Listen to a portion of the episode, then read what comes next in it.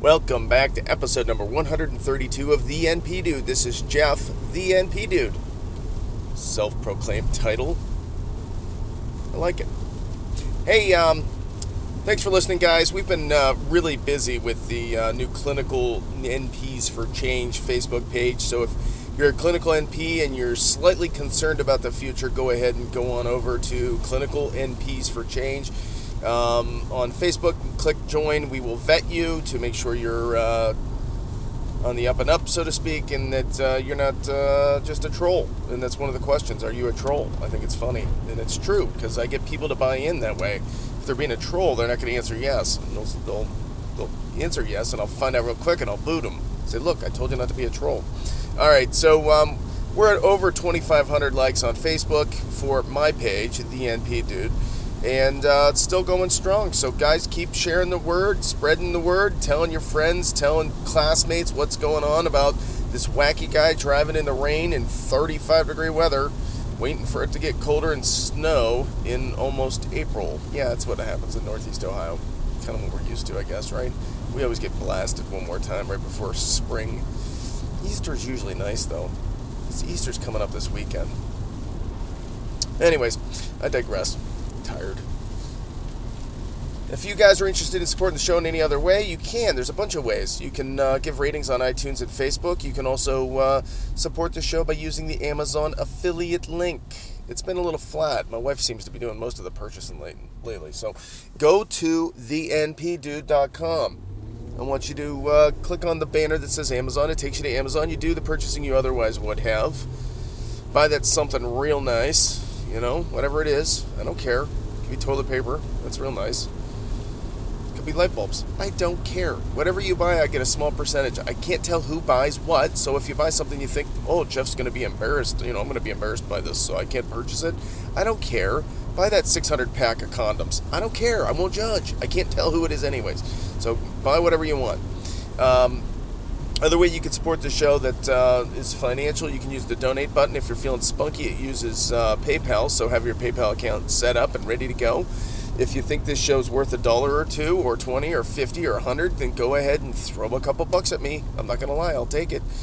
The uh, other way you can use me is, uh, or, or, support me personally, is to uh, hire me to review your contracts for you. I am a licensed attorney in the state of Ohio. I can only do Ohio. I still get people that ask me, oh, "I'm in Indiana. I'm in I'm in uh, you know Louisiana. Can you help me out?" I'm like, "I'd love to. You can listen to my show. I'm helping you that way, but I can't do it and make money off it directly. That's that's practicing law without a license in another state. I'm not licensed in any other state.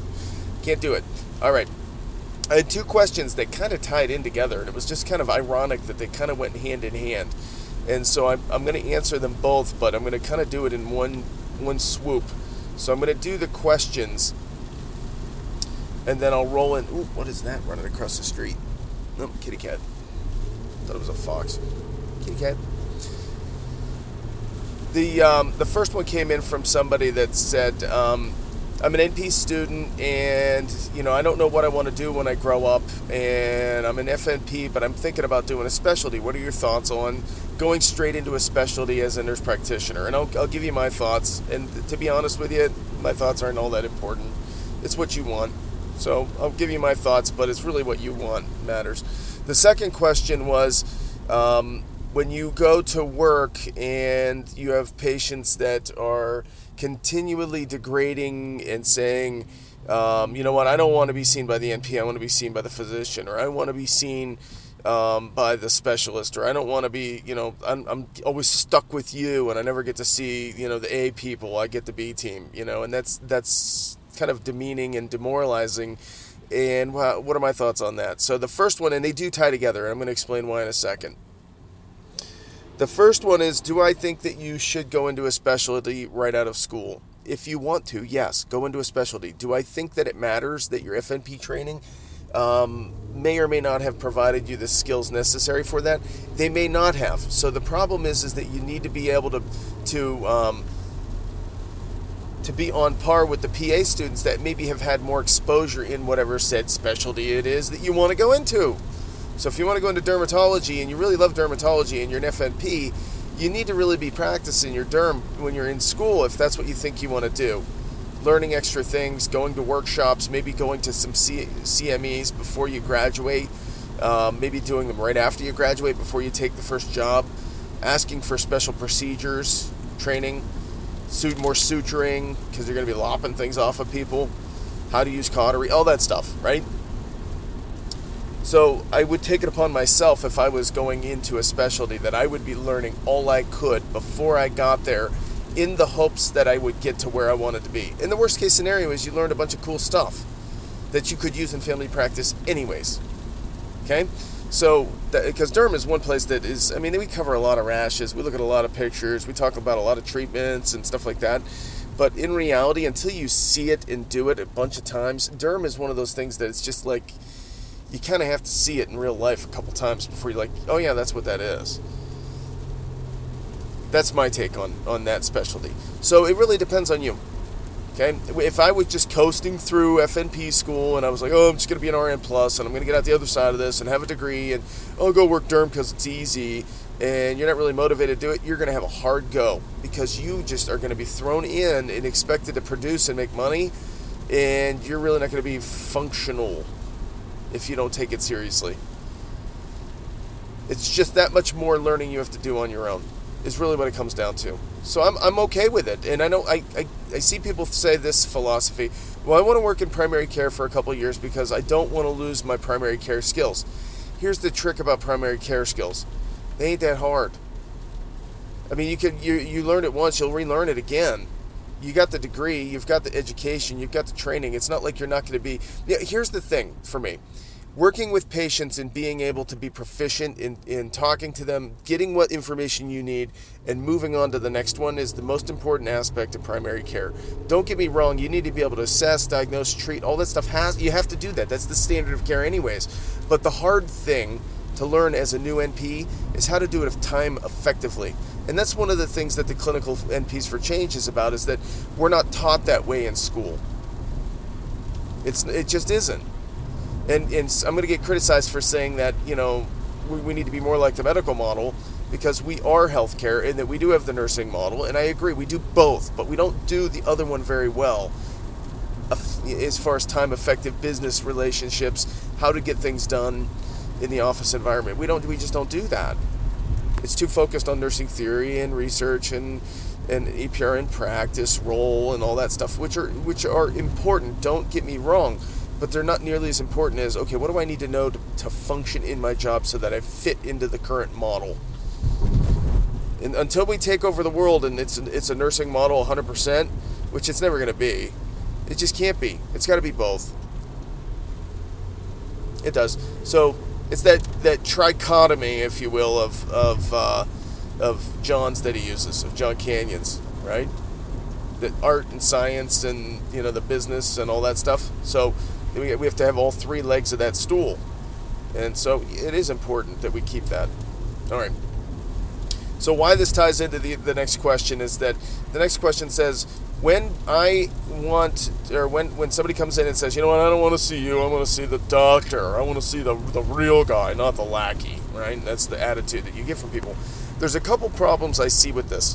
One is that if that's the thing that's going on by the patients, then it, then it's pervasive in the practice.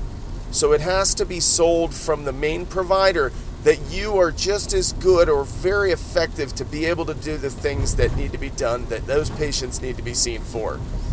So you need to have backing from the provider that is the physician in that practice. And if they're not, if they're saying, "Oh well, they're just an NP," or they're uh, they, they just do my H&Ps, or you know they're not their training's horrible, or you know whatever. If they're being derogatory to you in front of the patients, guess what the patients are going to want? They're not going to want to see you. Excuse me. So that might be an institutional problem that needs to be corrected. And if that's happening, it needs to be you either leave or you try to make the changes that, that can that that can be effective to change the practice. Now, can you do that? I don't know. And I've had that happen in my my previous engineering practices where I look at a practice and like I start talking to the owner and say, "Look, we got to do this, this, and this to make this work. And if we can't come up with a way to make that happen, then this isn't going to work. This isn't going to be functional. And if that if my ability to or my inability to affect a positive change for the environment, it's time for me to leave.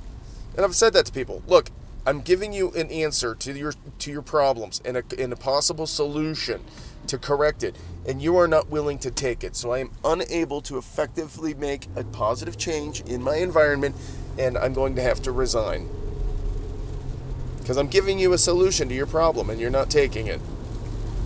All right. So that's that's one thing. Now, if you are that bad and they, they need to see the provider, all the, the, the physician all the time, because you are that bad, then you got to look and say, well, maybe I'm not that good at my job. Maybe I shouldn't be doing this. And I'm not saying that you, this individual person is. I'm not saying that's who they are. But sometimes we have to be introspective and ask ourselves, am I really meant to do this? Am I an RN plus and, and I'm, I'm being put in a position of a provider and I really didn't expect to do that? which is false, by the way. You shouldn't have that mentality, but it happens. That's another reason for the, the CNPC, the Clinical Nurse Practitioners for Change group, CNPC group, is that uh, there's a mis, mis um, communication often between what the the, the uh, RNs that are entering these programs that are relatively not fly by night, but and, and not even shady, but just not doing a good job. They're not explaining what the real role of you when you graduate. The expectations are not being set. So you think you're just an RN and you make a little bit more money and you don't have to wipe asses anymore. That's wrong. That's the wrong mentality. We are providers. We have a license that we can lose. We can provide medicines. In a lot of states, we provide almost every medicine that the physicians can do. I can prescribe almost every medicine in fact, I can prescribe every medicine that a family practice physician prescribes. Period. In Ohio. There's not one that I'm not permitted to do. Medical marijuana, maybe, but technically none of us are supposed to by federal law. So I won't do that one anyways. So the feds changed change the, the drug classification, I, I wouldn't do it anyways. Even though I think that treatment is, is not bad. Some people I'm like, yeah, dude, you might benefit from that even some of my pain management people, I'd be like, yeah, I think you should go to that instead. Get off the perks, man. Go smoke some dope. Make you feel better. I don't know. Uh, it's it, it, there's, there's options out there that I agree with, but the but the the point being here is that that if you can't affect a positive change in that environment, get out. And if you're the problem, get out.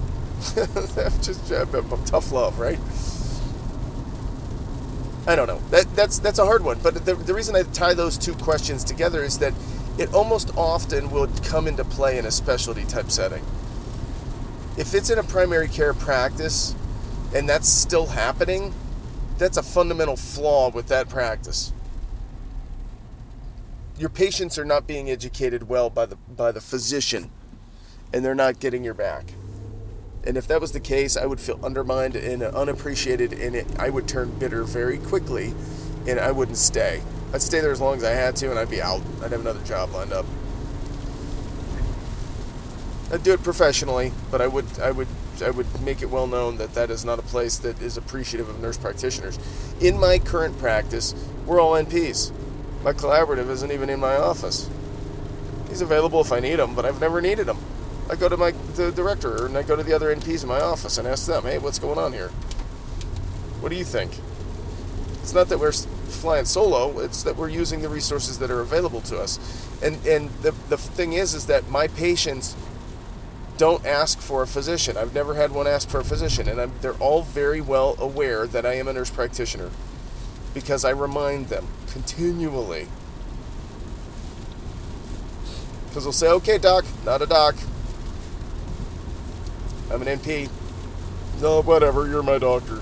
Okay, well, I'm not your doctor, I'm your NP. So, and then, okay, let's agree to disagree. Well, you can say that, but that's not true. you know, arguments with patients about whether I'm an NP or a doctor. I don't. I don't. I'm not going to fight them on it, but I'm not going to. I don't sell myself as that. I never wanted to. I don't. That's not my intent. I never, ever, ever told anybody I'm a physician. I wouldn't do that. But in my practice, it's not a big deal. Everybody just comes to me. They need the help. They got the issues, they got the problems, and there's a lack of services in the area, so it makes it easy. So I don't really have that that problem where they say I want to see the physician because there isn't one in my office. I say, well, if you want to see him, I got to set you up. You got to drive about, you know, 70 miles to go see him. We can make probably make that happen um, by law. I have to be able to make that happen, and yes, I can, but it's not really functional. You want to see him? Sure. We'll get you an appointment over there. Doesn't seem to work well. It's a flaw in the system. It is what it is. So um, those kind of go hand in hand because I think that the majority of the time that that's going to happen is in a specialty. And if it's in a family practice, then you're kind of you're, you're, you're being railroaded by your practice. Whether it's the MA that's saying, "Oh well, he's not as good as the physician," or it's the physician saying, "Well, my NP is you know they're they're a little simple. They don't quite get it. You know, whatever." All right, now the other one I want to talk about. This one's more me because it kind of came up. Um, not so much in um, NP world. It came up actually in a personal issue that I'm helping somebody out with uh, a, a, legal issue, and and uh, I want to kind of go through it because it could apply to NPs or to anybody really. And so this is one that you could share with a friend in general, but this this is uh, this is one where if you are well, here's the hypothetical. You have a contract for a period of time to work in an, in an office just a typical old fashioned contract employee situation. And um, let's say you signed the contract first and sent it back to the um, to the organization. The CEO was supposed to sign it, but for, oh boy, I'm sliding. Oh boy. There we go. A little hydroplane. That was a little. Makes your stomach quiver. Woo. Okay, slowing it down. All right, so you've got this CEO didn't sign your contract, but you assumed that he did, and you never followed up, and you never got a signed version of it. You got your copy that you signed, and you just assumed they signed it. It's on file in the office, and you you started working, and you started doing your job, and no big deal, kept going, everything was fine, right? Let's just assume that they never signed your contract. So your contract that was never finalized, and then they start doing stuff that is contrary to your contract that you have in your possession that is not enforceable. So you didn't have an actual contract. Your signed document that you sent back to the CEO is an offer. Is what that was. The first person to sign is the first is the offering, the offerer. Offeror. It's O R. And the other one's the offeree, right? So if the offeree doesn't sign, it's not effective and they start doing stuff, wonky stuff like uh, you know jacking up your pay scale, you know getting rid of the the, the uh, incentive pay structure category. Yeah, we're not doing that anymore. And they know they don't have an agreement, but you think you do, and you go into them and you say, you know what, I'm going to sue under this contract. And you go and, and they say, yeah, you know what, you're you're fired, and they don't give you notice, and they don't do anything, and you know it's for not for cause. They just get rid of you, whatever. So it's a whole bunch of bad when you chalk it up against the, the offer that you sent back, you signed and sent back to him, which was the contract signed by you.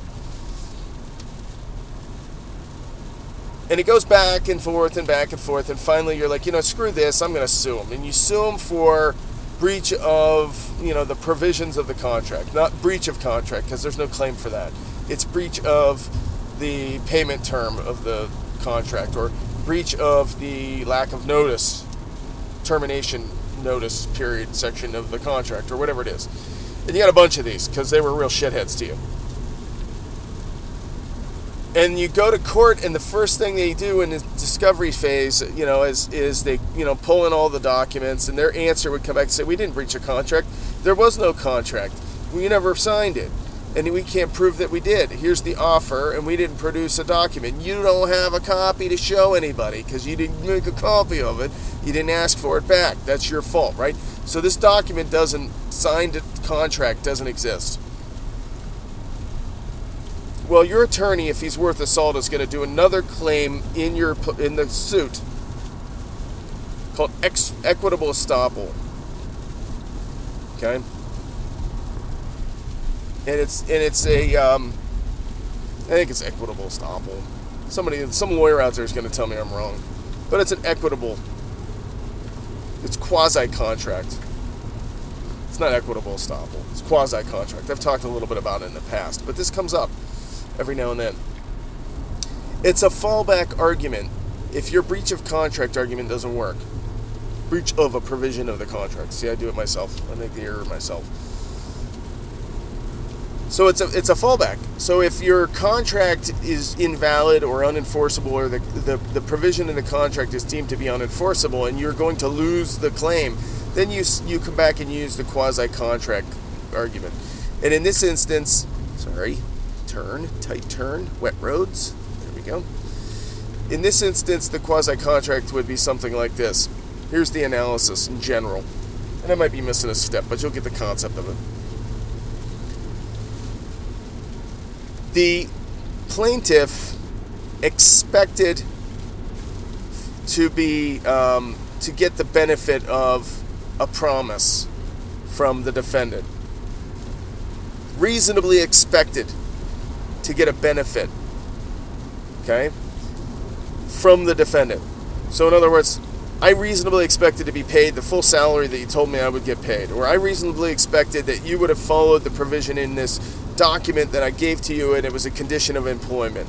Um, so you wouldn't have terminated me, you know, in 20 days instead of, you know, it says 60 days in the contract. You would have given me more notice, and you're not paying me for it. Um, I reasonably would have expected you to. Um, fully oblige me with my incentive pay because I'm rocking and rolling, making you a ton of money, and yet now you're saying you're not going to do it. Okay, I reasonably expected all these benefits. Okay, and on the other side of that, the second prong of that is I conferred a benefit to you. I gave you something. I gave you my work. I gave you my effort and time. I gave you my my uh, CPT codes that are getting billed under my NPI number. Okay, so I gave you that as effort. And you didn't reasonably give me the thing I was expecting to get. Right? It's a weak argument. And it goes back to English common law, back in the King's Court and the Queen's Court and all that good stuff. And we've talked a little bit about this in the past, and I just think it's interesting history. So I'll talk about it again. The King's Court was the hard, fast rules like contract and property rules and things like that, criminal disputes. Those were the king's court. Well, the queen's court, queen's court was more soft. It was the fairness court, the equity. That's why I was going with equity about estoppel. Equity equitable estoppel is like um, the court's going to make you stop something just because it's fair. And there's a whole legal standard for that, but that's the basic gist of it. In this case, you might have a good argument. If you had other documents that, you know, you if, if there was an email that they sent back to you said, no, we didn't accept your offer and we're going to change the terms, then yeah, and they produce that, then you're, you're kind of screwed because you should not have reasonably expected to can get those benefits. It's a it's a you're, it's a pennies on the dollar type of argument. You're never going to be made completely whole like you would if it was truly a breach of a contract provision, but it is at least something. And if if the more egregious the um, acts of the defendant, the more the higher those pennies go up. So you may get 90 cents on the dollar instead of, you know, yeah, yeah, you you really didn't expect that. It was you know, you signed your agreement. It was six months before you actually started. You weren't even started, and then, so that kind of fell apart. And you know, the date was so far before you actually started the actual contract term in your mind. Then you know that was that offer kind of dissipated, and it really wasn't expected that all those things in that previous document were going to survive. Or if you have a letter that says, "Here's your benefits," and it doesn't include the incentive pay or here's your salary and it might be adjusted and it's in an offer letter from them after you signed the contract. Well, and they never signed it. So, I mean, you have to look at all the facts and circumstances, but it's one that could really come into play very easily. And that it's something you should know that it's out there, that you could always have this equity type argument, but it might not be the best argument and it just came up in an individual situation. I'm not going to get into specific facts, but it was a purchase, and the purchase is, uh, you know, you, you do an online purchase and you get a receipt that has all these dis- small print things that nobody reads. Well, one of them was that there's no returns, no refunds, no everything. No matter what, we get the money. and then the product isn't shipped, and so you don't get you don't get the good. It's a little bit different with goods than it is with services because under the goods you fall under what's called the Uniform Commercial Code, and um, it's an extremely technical document. Article two or Section two of that is I mean, we spent a year doing um, UCC stuff. It's really really technical.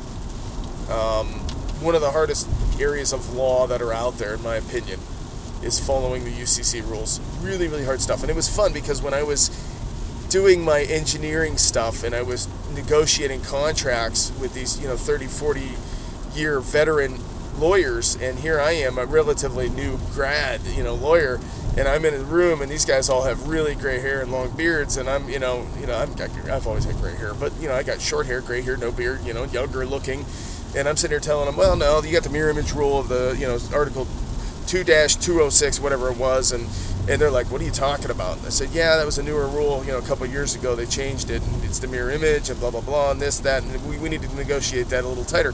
And I wasn't even in the room to help those lawyers. I was, they were my on my side, they were on my team um, for a different company we were partnered with, but they were like, oh my god, they were like offering me a job. I was in hindsight, I should probably took it.